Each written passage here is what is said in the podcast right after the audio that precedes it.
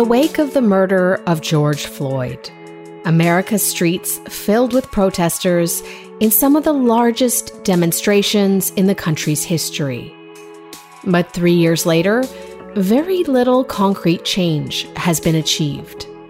My guest on the podcast today asks the question what happened? Why did this mass social justice movement achieve so little? Freddie deBoer is an American journalist. His new book is How Elites Ate the Social Justice Movement. Freddie deBoer is my guest today on Lean Out.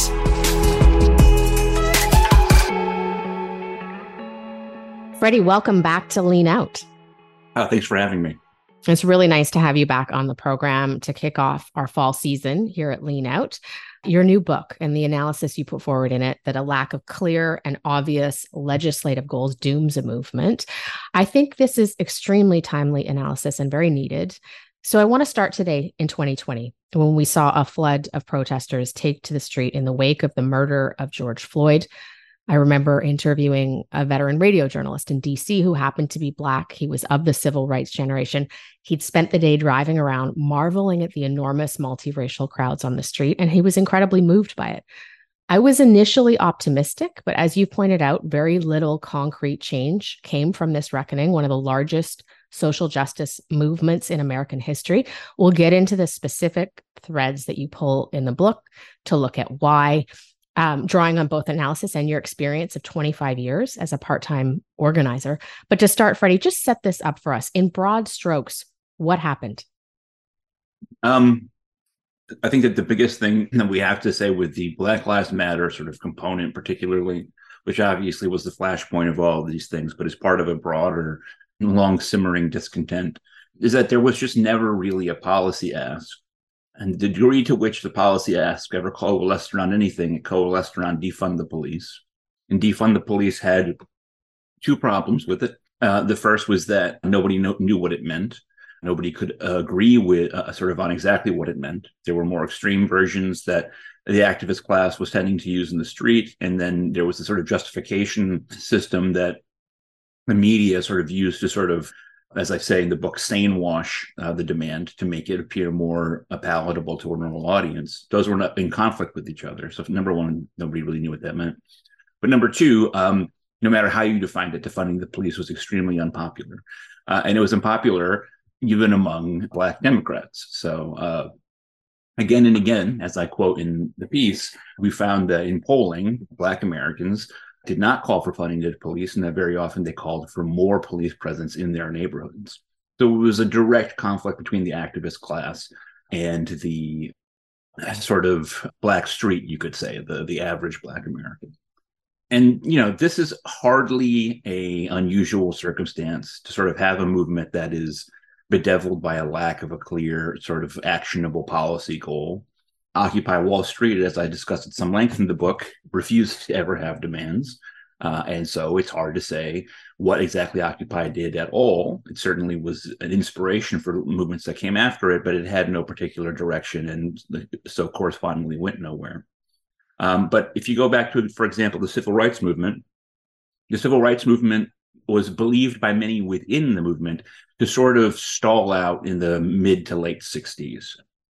Martin Luther King expressed frustration before his death that it seemed like the civil rights movement had become sort of aimless because they had accomplished two of their uh, biggest goals, which were the Voting Rights Act, uh, which protected Black people's right to vote and made violating that right to vote a, a federal crime, which meant that it would have to be uh, enforced by federal uh, agents and not by the local sheriff, who would often be complicit in the act of restricting the vote for Black people and the Civil Rights Act, which was a big omnibus that uh, resulted in a dramatic reduction in segregation and uh, forcing Black people out of spaces that had previously been white only. After that point, the civil rights movement was perceived by many to sort of lose uh, lose momentum, and it's not a mistake that. Uh, in the late 60s and early 70s, early to mid 70s, the Black Power movement sort of superseded the uh, civil rights movement because there was such frustration with the fact that progress had seemed to have stalled out.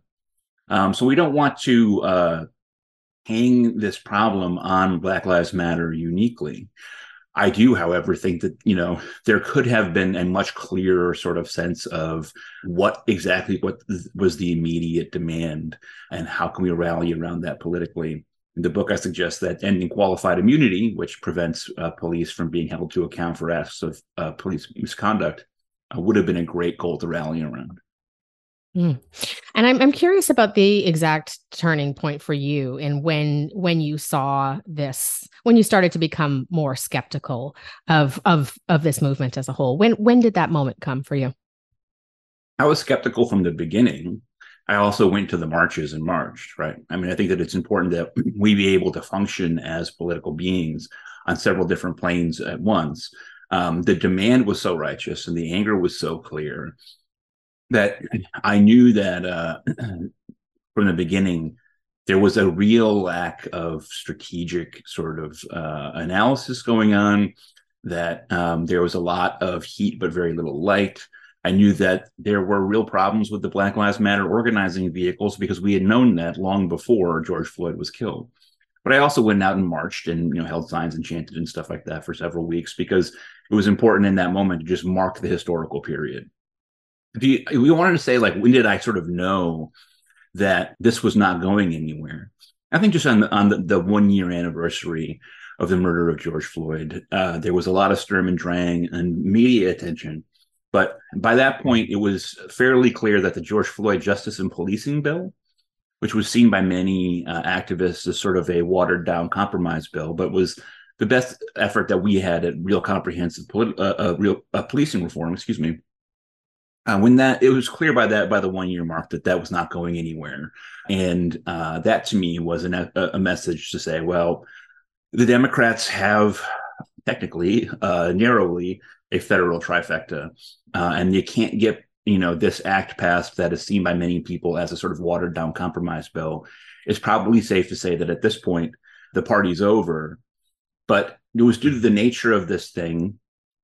When you don't have right a, a, specific goal in mind when no one can agree with the goal is it's the nature of things not to sort of blow up in failure but to just peter out. And that's what happened is that you know the uh, the movement so uh, such as it was just gradually sort of came apart. The crowds in the streets got thinner and thinner and thinner the polling momentum had sort of evaporated so i you know i, I keep reminding people of this there was a period about a month or so after George Floyd had been killed when even majorities of Republicans in polling were saying that they supported Black Lives Matter, uh, which is remarkable.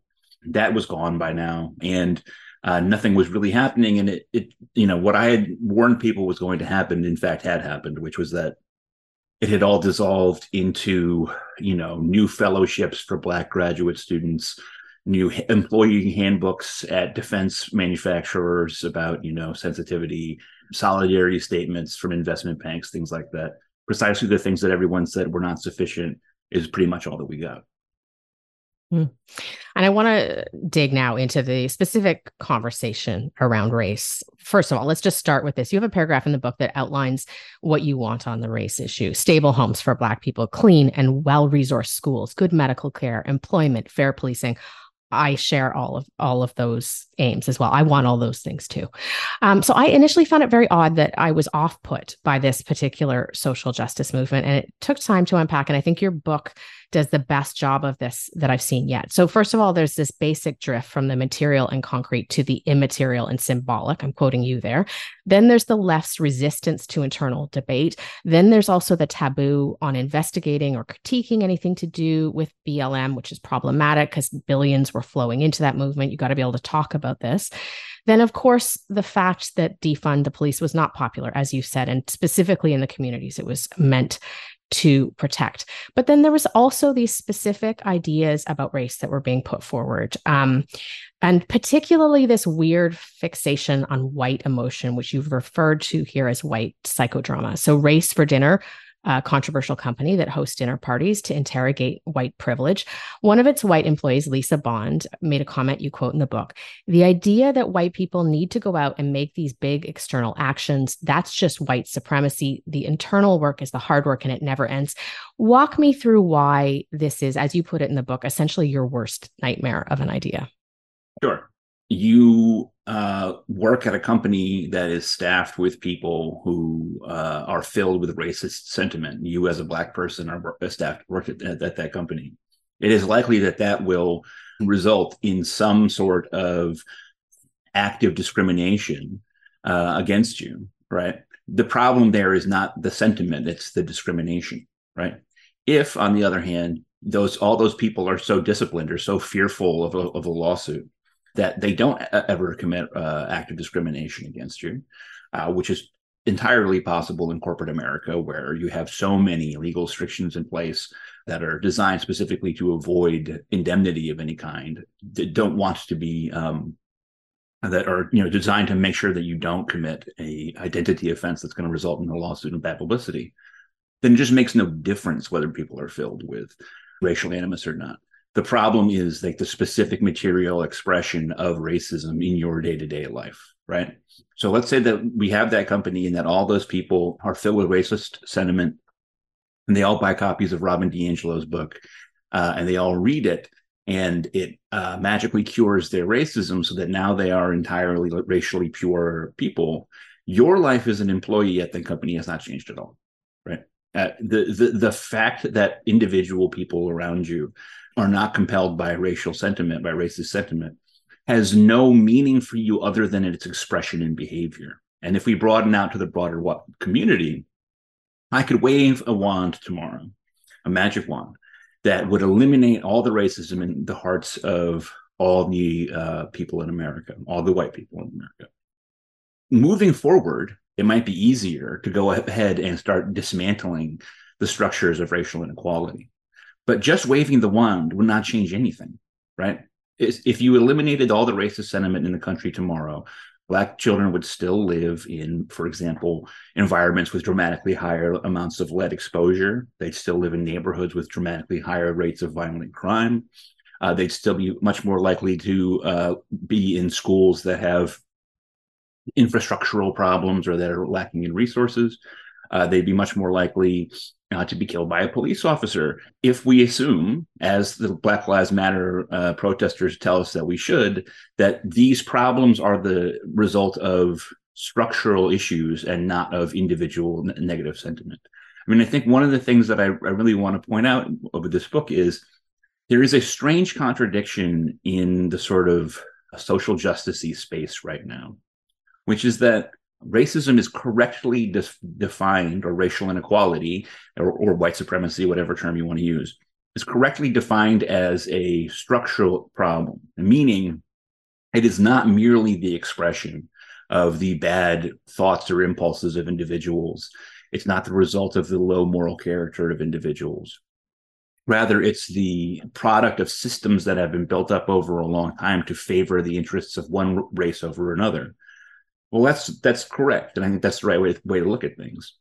But the problem is, is there's also a fixation on interpersonal racism. So, for example, the uh, doctrine of microaggressions, right, which suggests that when I, as a white person, engage with a black person, I'm very likely to do things that give offense, that are minor and that don't result in you know extreme discrimination, but that make that black person feel less than uh, or somehow excluded those two things are just kind of cutting in completely opposite directions, right?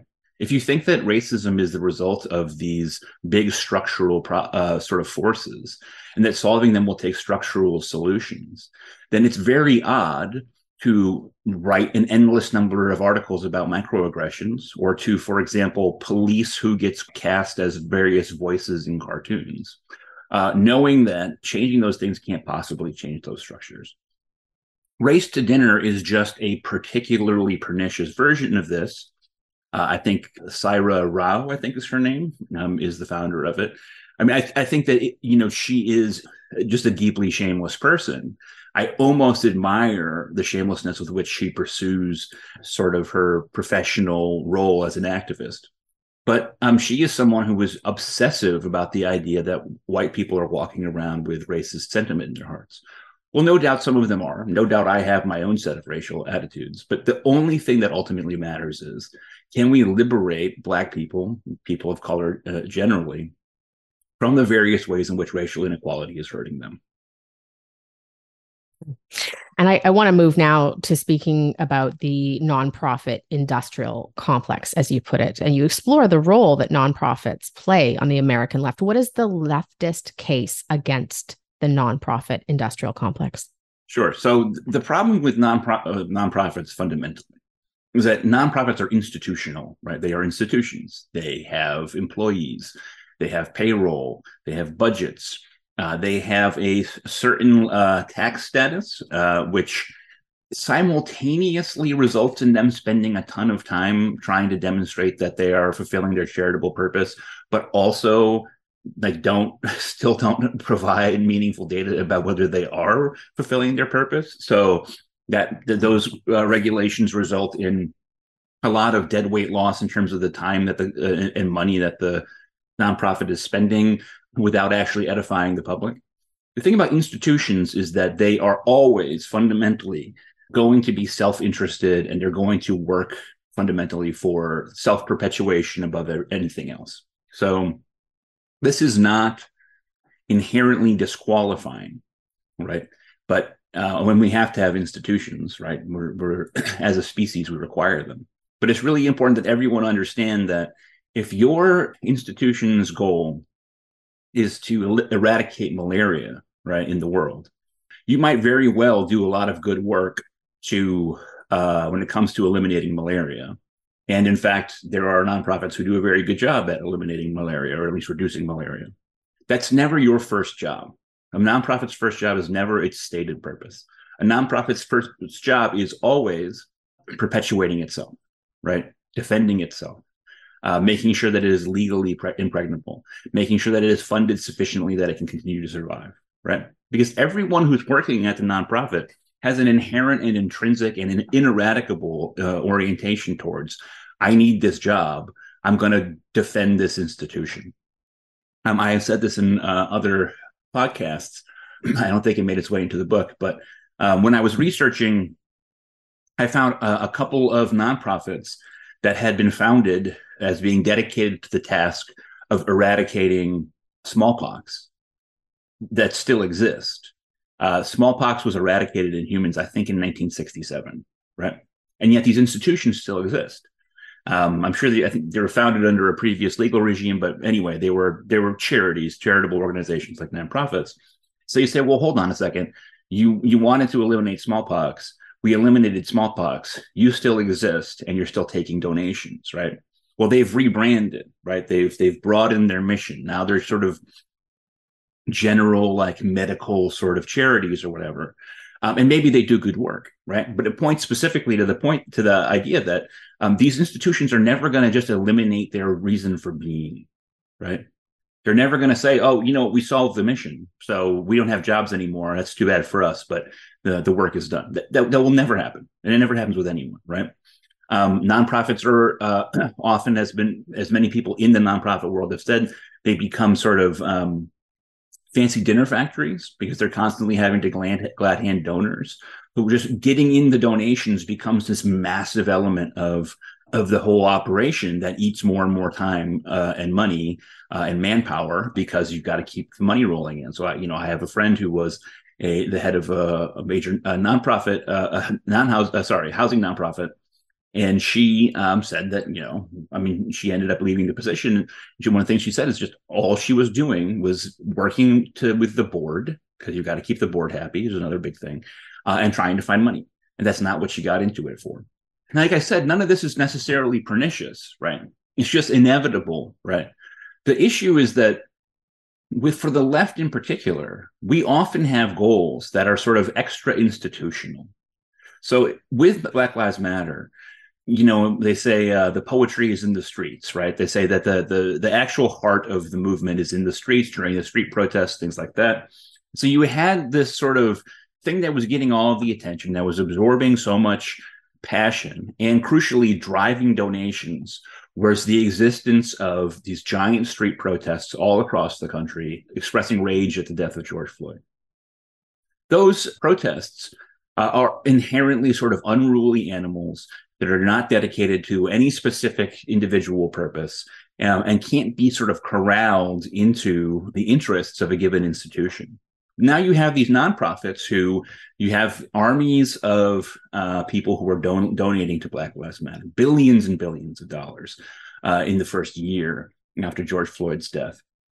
Most of them coming from guilt-stricken white liberals these people want to donate, so they donate to institutions, right? That's who gets who gets uh, donations, and so then you have this sort of the sort of like shell of institutional nonprofits around this sort of organic street protest movement with very little in the way of meaningful communication between the two things because we can't really communicate with a street protest.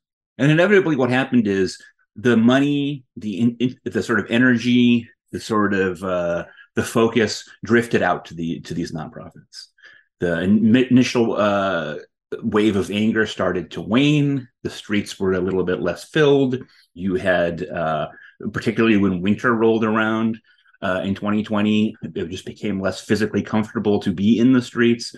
And so, what was remaining of the protests by that point was were really dying out. And so, what you're left left with is a bunch of institutions who are sort of saying, "Hey, I, I can bear the mantle of all of these things." Because I'm an, I'm a non I'm an anti-racist nonprofit or whatever.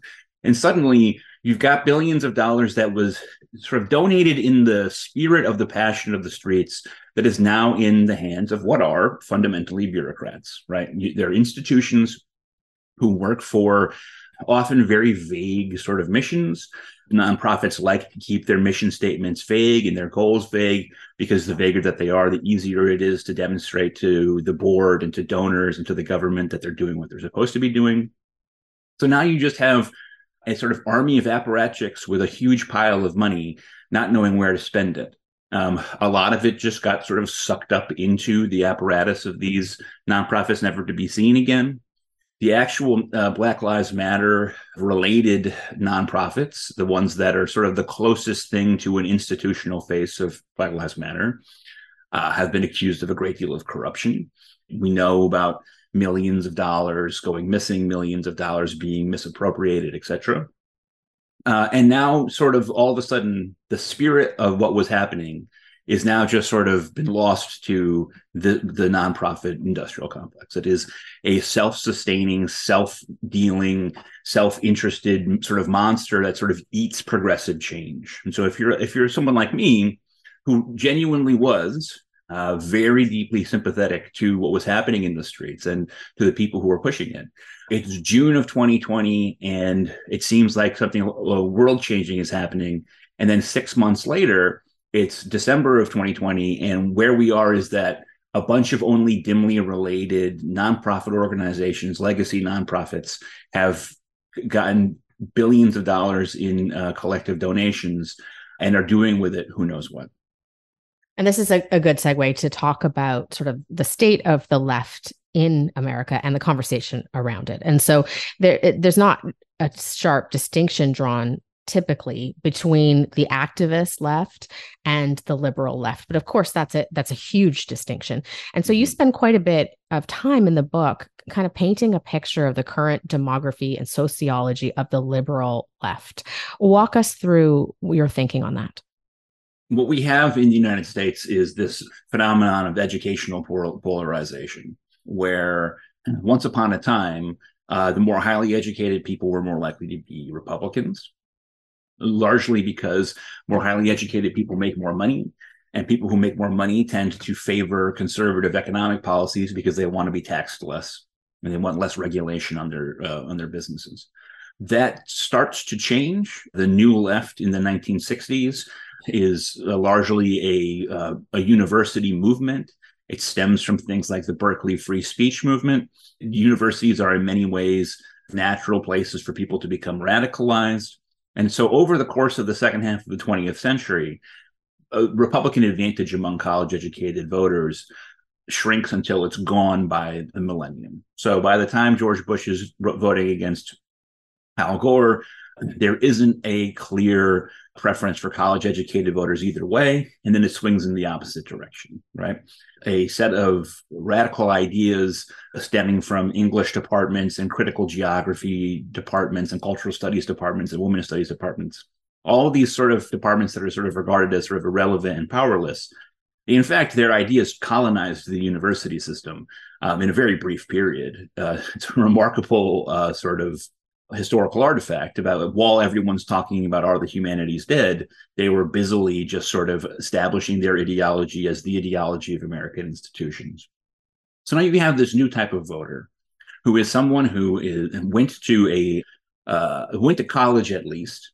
These people that i'm talking about are also highly disproportionately likely to have attended an elite college. So i think that one thing that many people don't understand is attending a competitive college, a college that is in any sense hard to get into, is uh, very rare in American life. Okay, the vast majority of American uh, college educated people never even applied to a school that rejects more students than it accepts. Okay. Some of the absolute most exclusive schools have uh, acceptance rates that are higher than you might think. I would look, I was talking to someone from North Carolina State recently. North Carolina State, I don't know if people understand this. It's one of the uh, definitely uh, the top 20 to 15% most competitive uh, American public educational institutions, and yet they still admit 40% of the students who apply. Right. So going to a school that is that is competitive, that is elite, that is difficult to get into is just rare in and of itself. The people that I'm talking about are disproportionately drawn from uh, their number. then there's even an even smaller set, which are uh, driven from the sort of the uh, the Ivy Plus institutions, which is the Ivy League institutions in Stanford and University of Chicago and Duke, and these uh, these organ these sort of schools produce graduates who have a very common sort of ideological profile because they've gone through uh, these class after class that takes as its sort of assumed vision of the world uh, what was once a fairly radical take on on race and gender, etc. But these people are going to these schools because they're meritocrats, right? These are people who want to use their educational advantages, use the fact that they're unusually intelligent or at least unusually academically inclined, uh, and leverage that for uh, high paying jobs, high status jobs.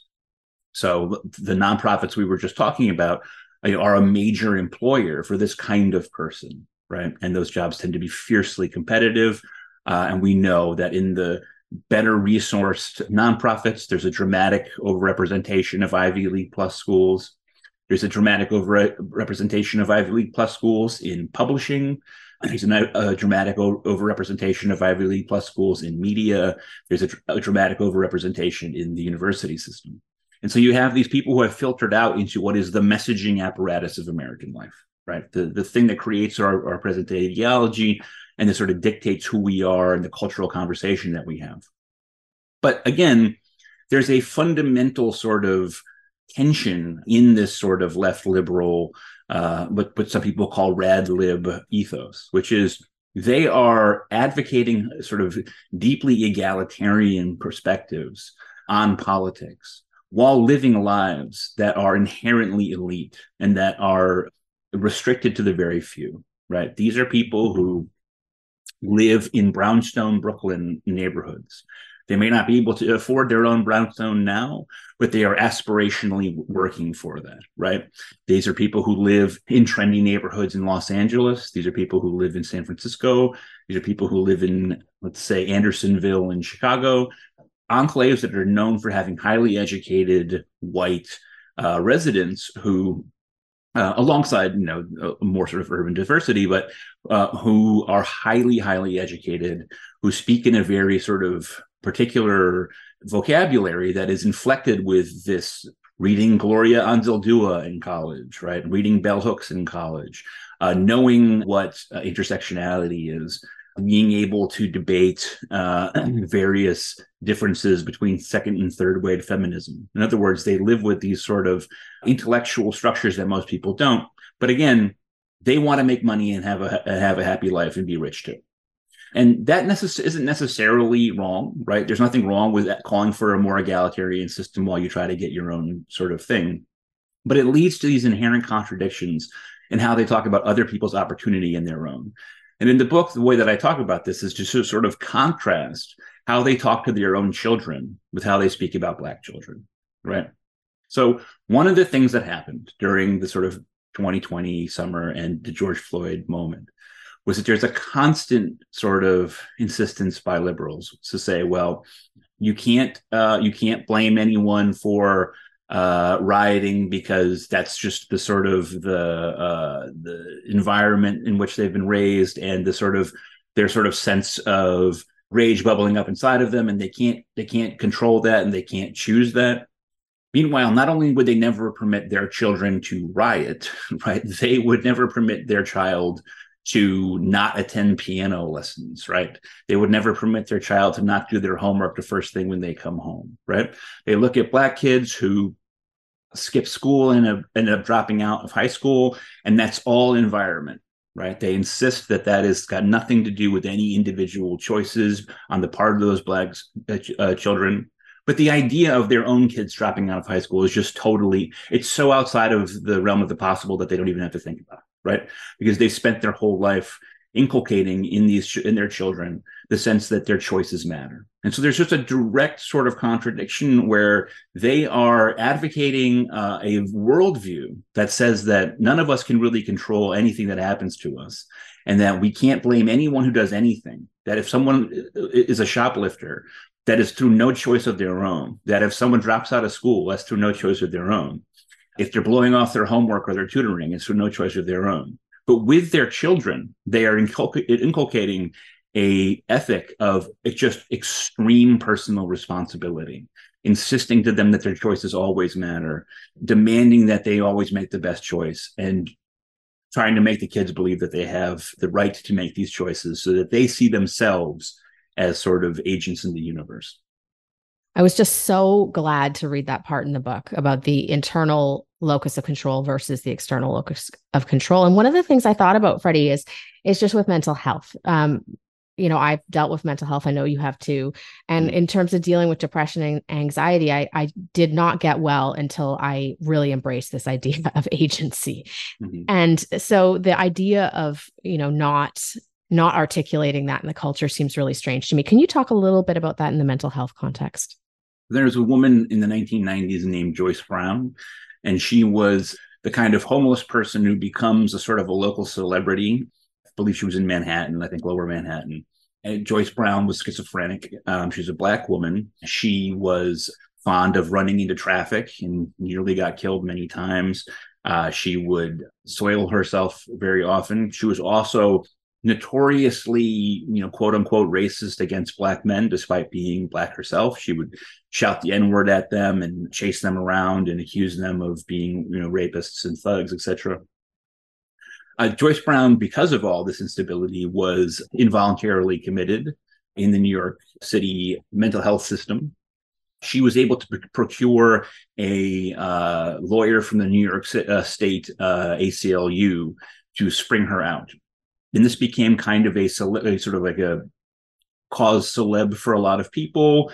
And people talked about agency and respecting uh, mentally ill people's autonomy and their right to choose uh, and the aclu was the aclu so they did as the aclu did and there was a whole cadre of people who sort of cheered this on and she was in fact freed from involuntary commitment by a judge there was uh, however a couple people who were deeply opposed to her being freed. And that was Joyce Brown's sisters.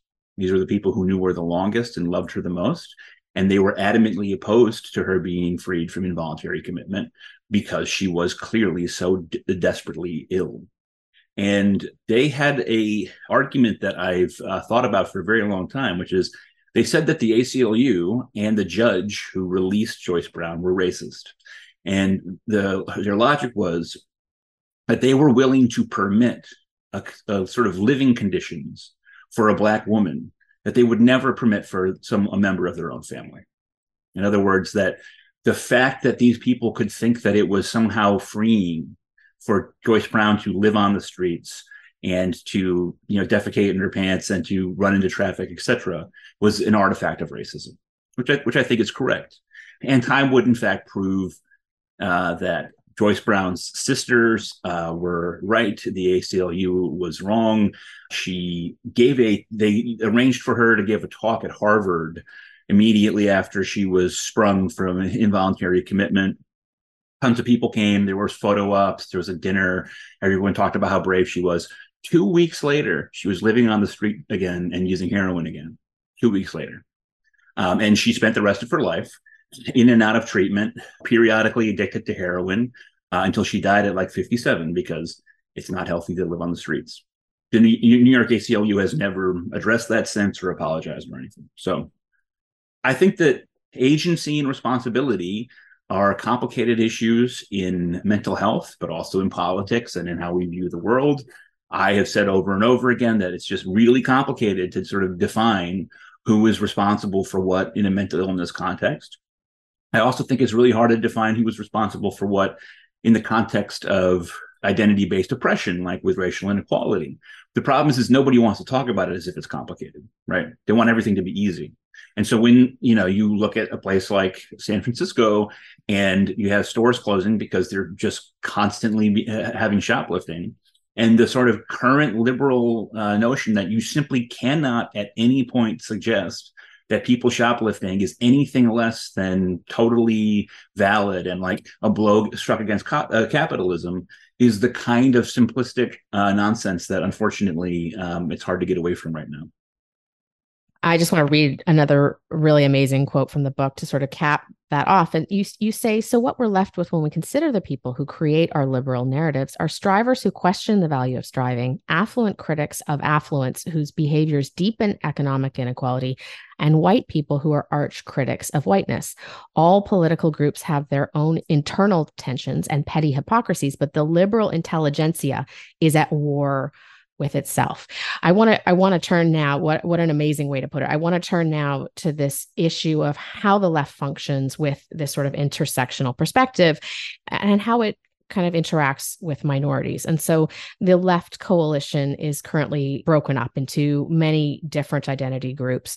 You point out this is not great for mass solidarity, which you need to enact real change. An interesting example you give of this is the disdaining of cisgender white gay men. Walk me through your observations on that. Sure. So, um, for a long time, uh, the fact that being gay was and still is in many parts of the world, in and of itself, sort of a, a life or death threat against you. The fact that you could go to the to, to some place and be perceived to be gay and be at immediate risk of losing your life right? Helped to sort of create the conditions under which gay people were associated with the sort of countercultural identity. So one of the things that is a sort of a very weird thread to pick at in sort of contemporary notions of uh, difference and oppression etc is many of these uh, countercultures were countercultural merely because the dominant culture rejected them and in many cases threatened them. Uh, and what happened is that in a very short order in american life above board official homophobia was largely dispensed with. Now i want to be clear there's still plenty of homophobia under the surface and there's still plenty of people who have homophobic intent uh, but to a very large extent legally the legal structures of uh, of homophobia have been dismantled uh, in very short order. So in 2004 john kerry was defeated by george w. Bush and one of the primary reasons why is that karl rove had used gay marriage as a wedge issue to attack john kerry uh, and it was so effective that george bush ended up winning fairly easily uh, in a contest in which he had some real uh, vulnerabilities by 2015, gay marriage is legal everywhere in the United States. Uh, and just this past year, it's now been established as a legal federal right, not just with by a Supreme Court decision, but by law, by act of Congress. And what has happened, to the dismay of many people, is that as be- being gay has become less dangerous. And I do think, for the record, that like progress has happened and people are less homophobic, and that's good. I know nobody ever wants to acknowledge any progress in anything ever, but I just think the country's much less homophobic than it was when I was a teenager. Now that that's happened, if being gay in and of itself does not carry a sort of radical connotation. And there is a critique, which is true in many cases, that many gay men and women, although primarily the focus is on gay men, they got gay marriage and the sort of broader establishment of we just can't be legally forwardly homophobic anyway in the way that we were. And once that was established they sort of stopped being radical right? In other words that they pursued politics only until it sort of benefited them in the way that they wanted to and then they just became sort of you know eh, you know not republicans but just sort of like low effort obama obama liberals. I do think that that happened for many people i also think that that's kind of like just how politics works right? People engage in politics out of self interest. The sort of gay rights movement had a very obvious policy ask, which was a, a, great advantage that they had, which is legalize our, our unions, our, our marriages. They got it. And so a lot of people sort of effectively de radicalized.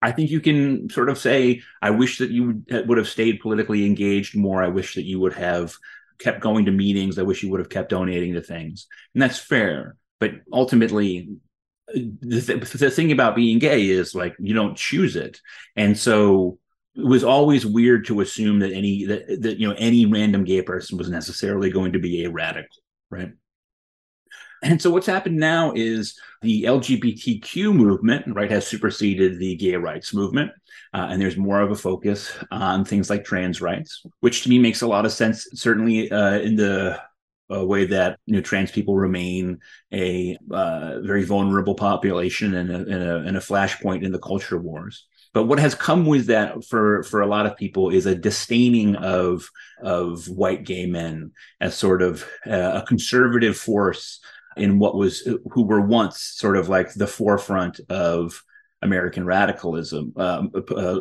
LGBTQ radicalism. So, for example, uh, who threw the first brick at Stonewall? uh, you know, the Stonewall riot, which many people believe mark as like the beginning of the modern gay rights movement, LGBTQ movement. I've written a piece in which I say like it, it just doesn't matter who threw the first brick, like the whole thing about left movements is they're collectivists and that kind of individual credit just doesn't make a lot of sense based on who we are. But people are very invested in that, and many people say it was a trans woman of color, and other people say there's no historical evidence for that but there's like a deep desire, right, to sort of write white gay men out of the story of LGBTQ radicalism. Um, which, if nothing else, demonstrates that you know these these coalitions are always sort of provisional on events. I mean, I I've said before, the day that we have true racial equality in this country, right, when we tear down all of the vestiges of white supremacy and, and racial inequality, um, is the day that you know black people will cease to be a meaningfully like politically definable block at all right? In other words if once we achieve equality there's no reason to expect for there to be such a thing as a black political identity anymore because those things only exist in relief with the oppression and this sort of attitude that you're describing comes along with an attitude towards minorities, which is paternalistic, sometimes fetishistic, often very awkward. Um, you write about a benevolent, quietly condescending love for minority identities the Black, the Brown, the gay, the transgender, the Muslim, the disabled. And uh, what you're arguing for, I want to turn now to some of the recommendations you make at the end of this book, which I think are really powerful. So, one of the things you're arguing for here is a class focused organizing on the left. What does that look like in practice? And how does it combat what we've what we've just been talking about? Sure. I mean, I think the first thing to say, like the sort of like the preemptive thing to say is like, again, politics is about self-interest, right? That's not me being an Ayn Rand disciple. That is, in fact, something that, among other people, Karl Marx said directly, right? Karl Marx, who's the father of a famously sort of collectivist political philosophy, said just straight up, people get involved politically to the degree that it affects them and helps them. And that's just how it should be. It's how it has to be. Uh, and so class based political organizing means uh, organizing people according to the similarity in their economic need, right? Rather than by saying, okay, we're going to organize all everybody by race or according to their gender identity or something like that, right? And there's uh, several different reasons for that. I am kind of old school and then I think that the whole point is to reach across difference and to break bread with people who aren't like you and to find racial harmony and to find equal respect for everyone of every sexual identity and gender identity, etc. Like I think that that's like a really groovy uh, sort of goal to have. But it also has the benefit of that it has the weight of numbers, right? There's no identity based group that we could appeal to that has the kind of numbers that like people who are worried about paying the rent next month, for example, right? even if we looked at women, right?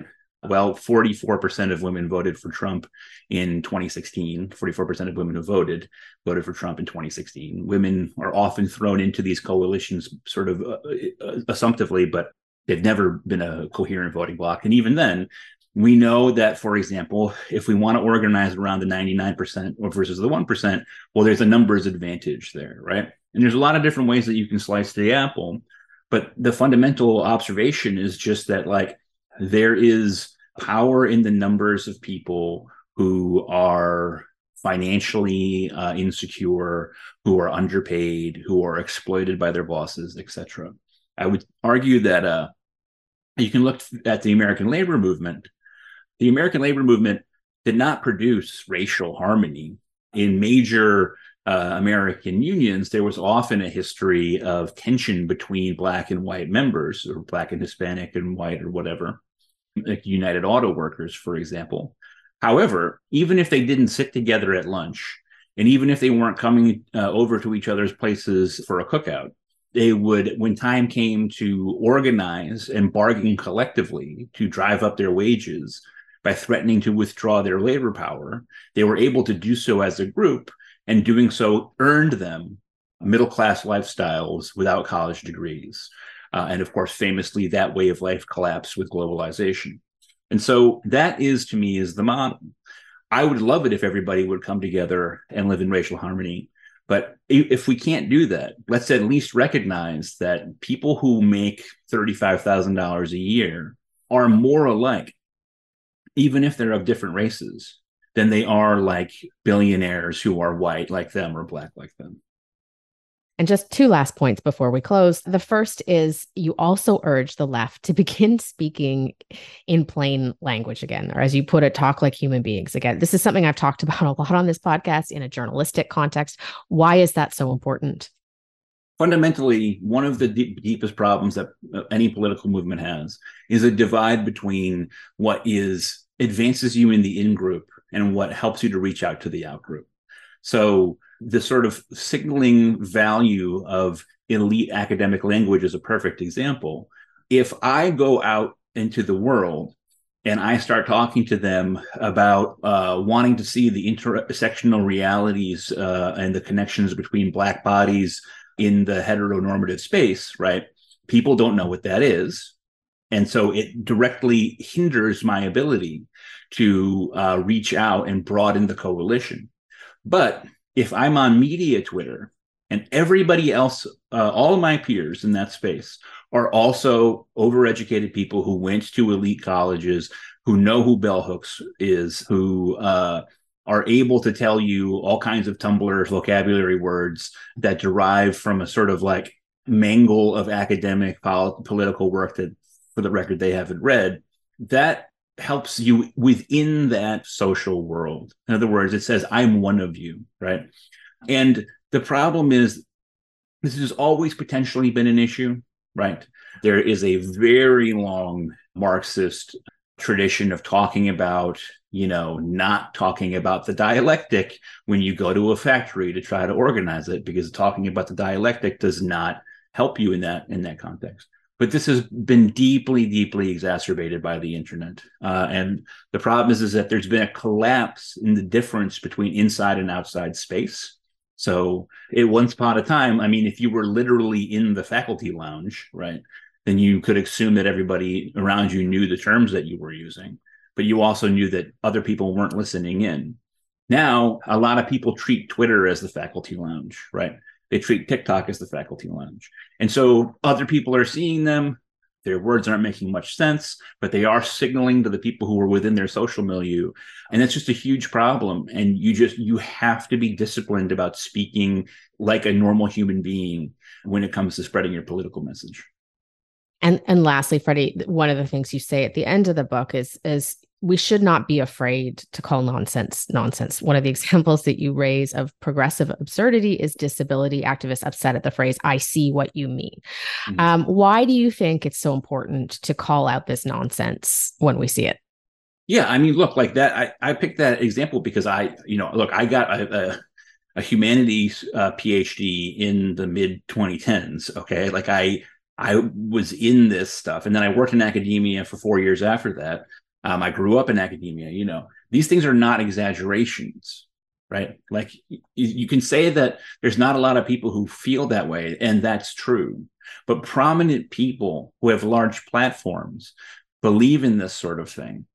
And so, for example, uh, I didn't go public with my own mental illness until I think 2015 in grad school prior to that happening i had used the word i had said that something was crazy in a class and a fellow student who i still don't know who it was made a complaint to the professor saying that saying crazy is ableist language.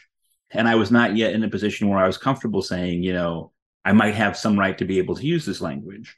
Um, it's just never that's just not how human beings work right like that just doesn't make any any sense when you say for example there was a, a, controversy at a college where student activists were mad that the school was serving banh mi because they said that serving banh mi is cultural appropriation of Vietnamese people. Um, not seeming to understand that banh mi is made with French baguette because it is a hybrid cuisine that's just something that normal people are going to say what are you what are you talking about? Like what, what, what is this? Like it's just so foreign to people's fundamental sense of what's of what's moral or what isn't. When for example the age gap discourse which you know in tiktok has gotten to the point where if you if you're within a year of each other but it, the gap is too large within a year of each other they will often say that that is an inappropriate relationship that you know it is it is in some in some circles now it is just absolutely certain that if a 19 year old uh, dates a 17 year old that 19 year old is definitionally a rapist because they're far too m- mature to be able to date a 19 year old a 17 year old but then you flip it around and if a 21 year old dates that same 19 year old then the 21 year old's the rapist because the 19 year old's not nearly mature enough to be you know these sort of things are just totally contrary to the, the lived moral universe of people who are the people we're trying to reach. And it's not like the principles are what's at stake here. I think almost anyone would say a 25 year old dating a 15 year old is inappropriate at the very least, and you shouldn't do that, right? When you make it a 19 year old and an 18 year old is an inappropriate relationship, that's when you lose people, right? Anybody, I think, uh, well, not anybody, but most people would say that if you use words like retarded to describe someone in a derisive way, that's offensive, right? If you say, boy, this is crazy, you're just using human language. And I just, I think that like these distinctions are not hard to parse. Everybody knows what's actually sort of an, an issue of, of real organic morality. And it's time to stop pretending like we can't make these distinctions. Well, Freddie, I think this is a brilliant book. And above all, it's just really, really useful for helping us to understand the moment that we're in right now and, and where we go from here. So thank you for this book and thank you for coming on today. Thanks so much for having me, Tara.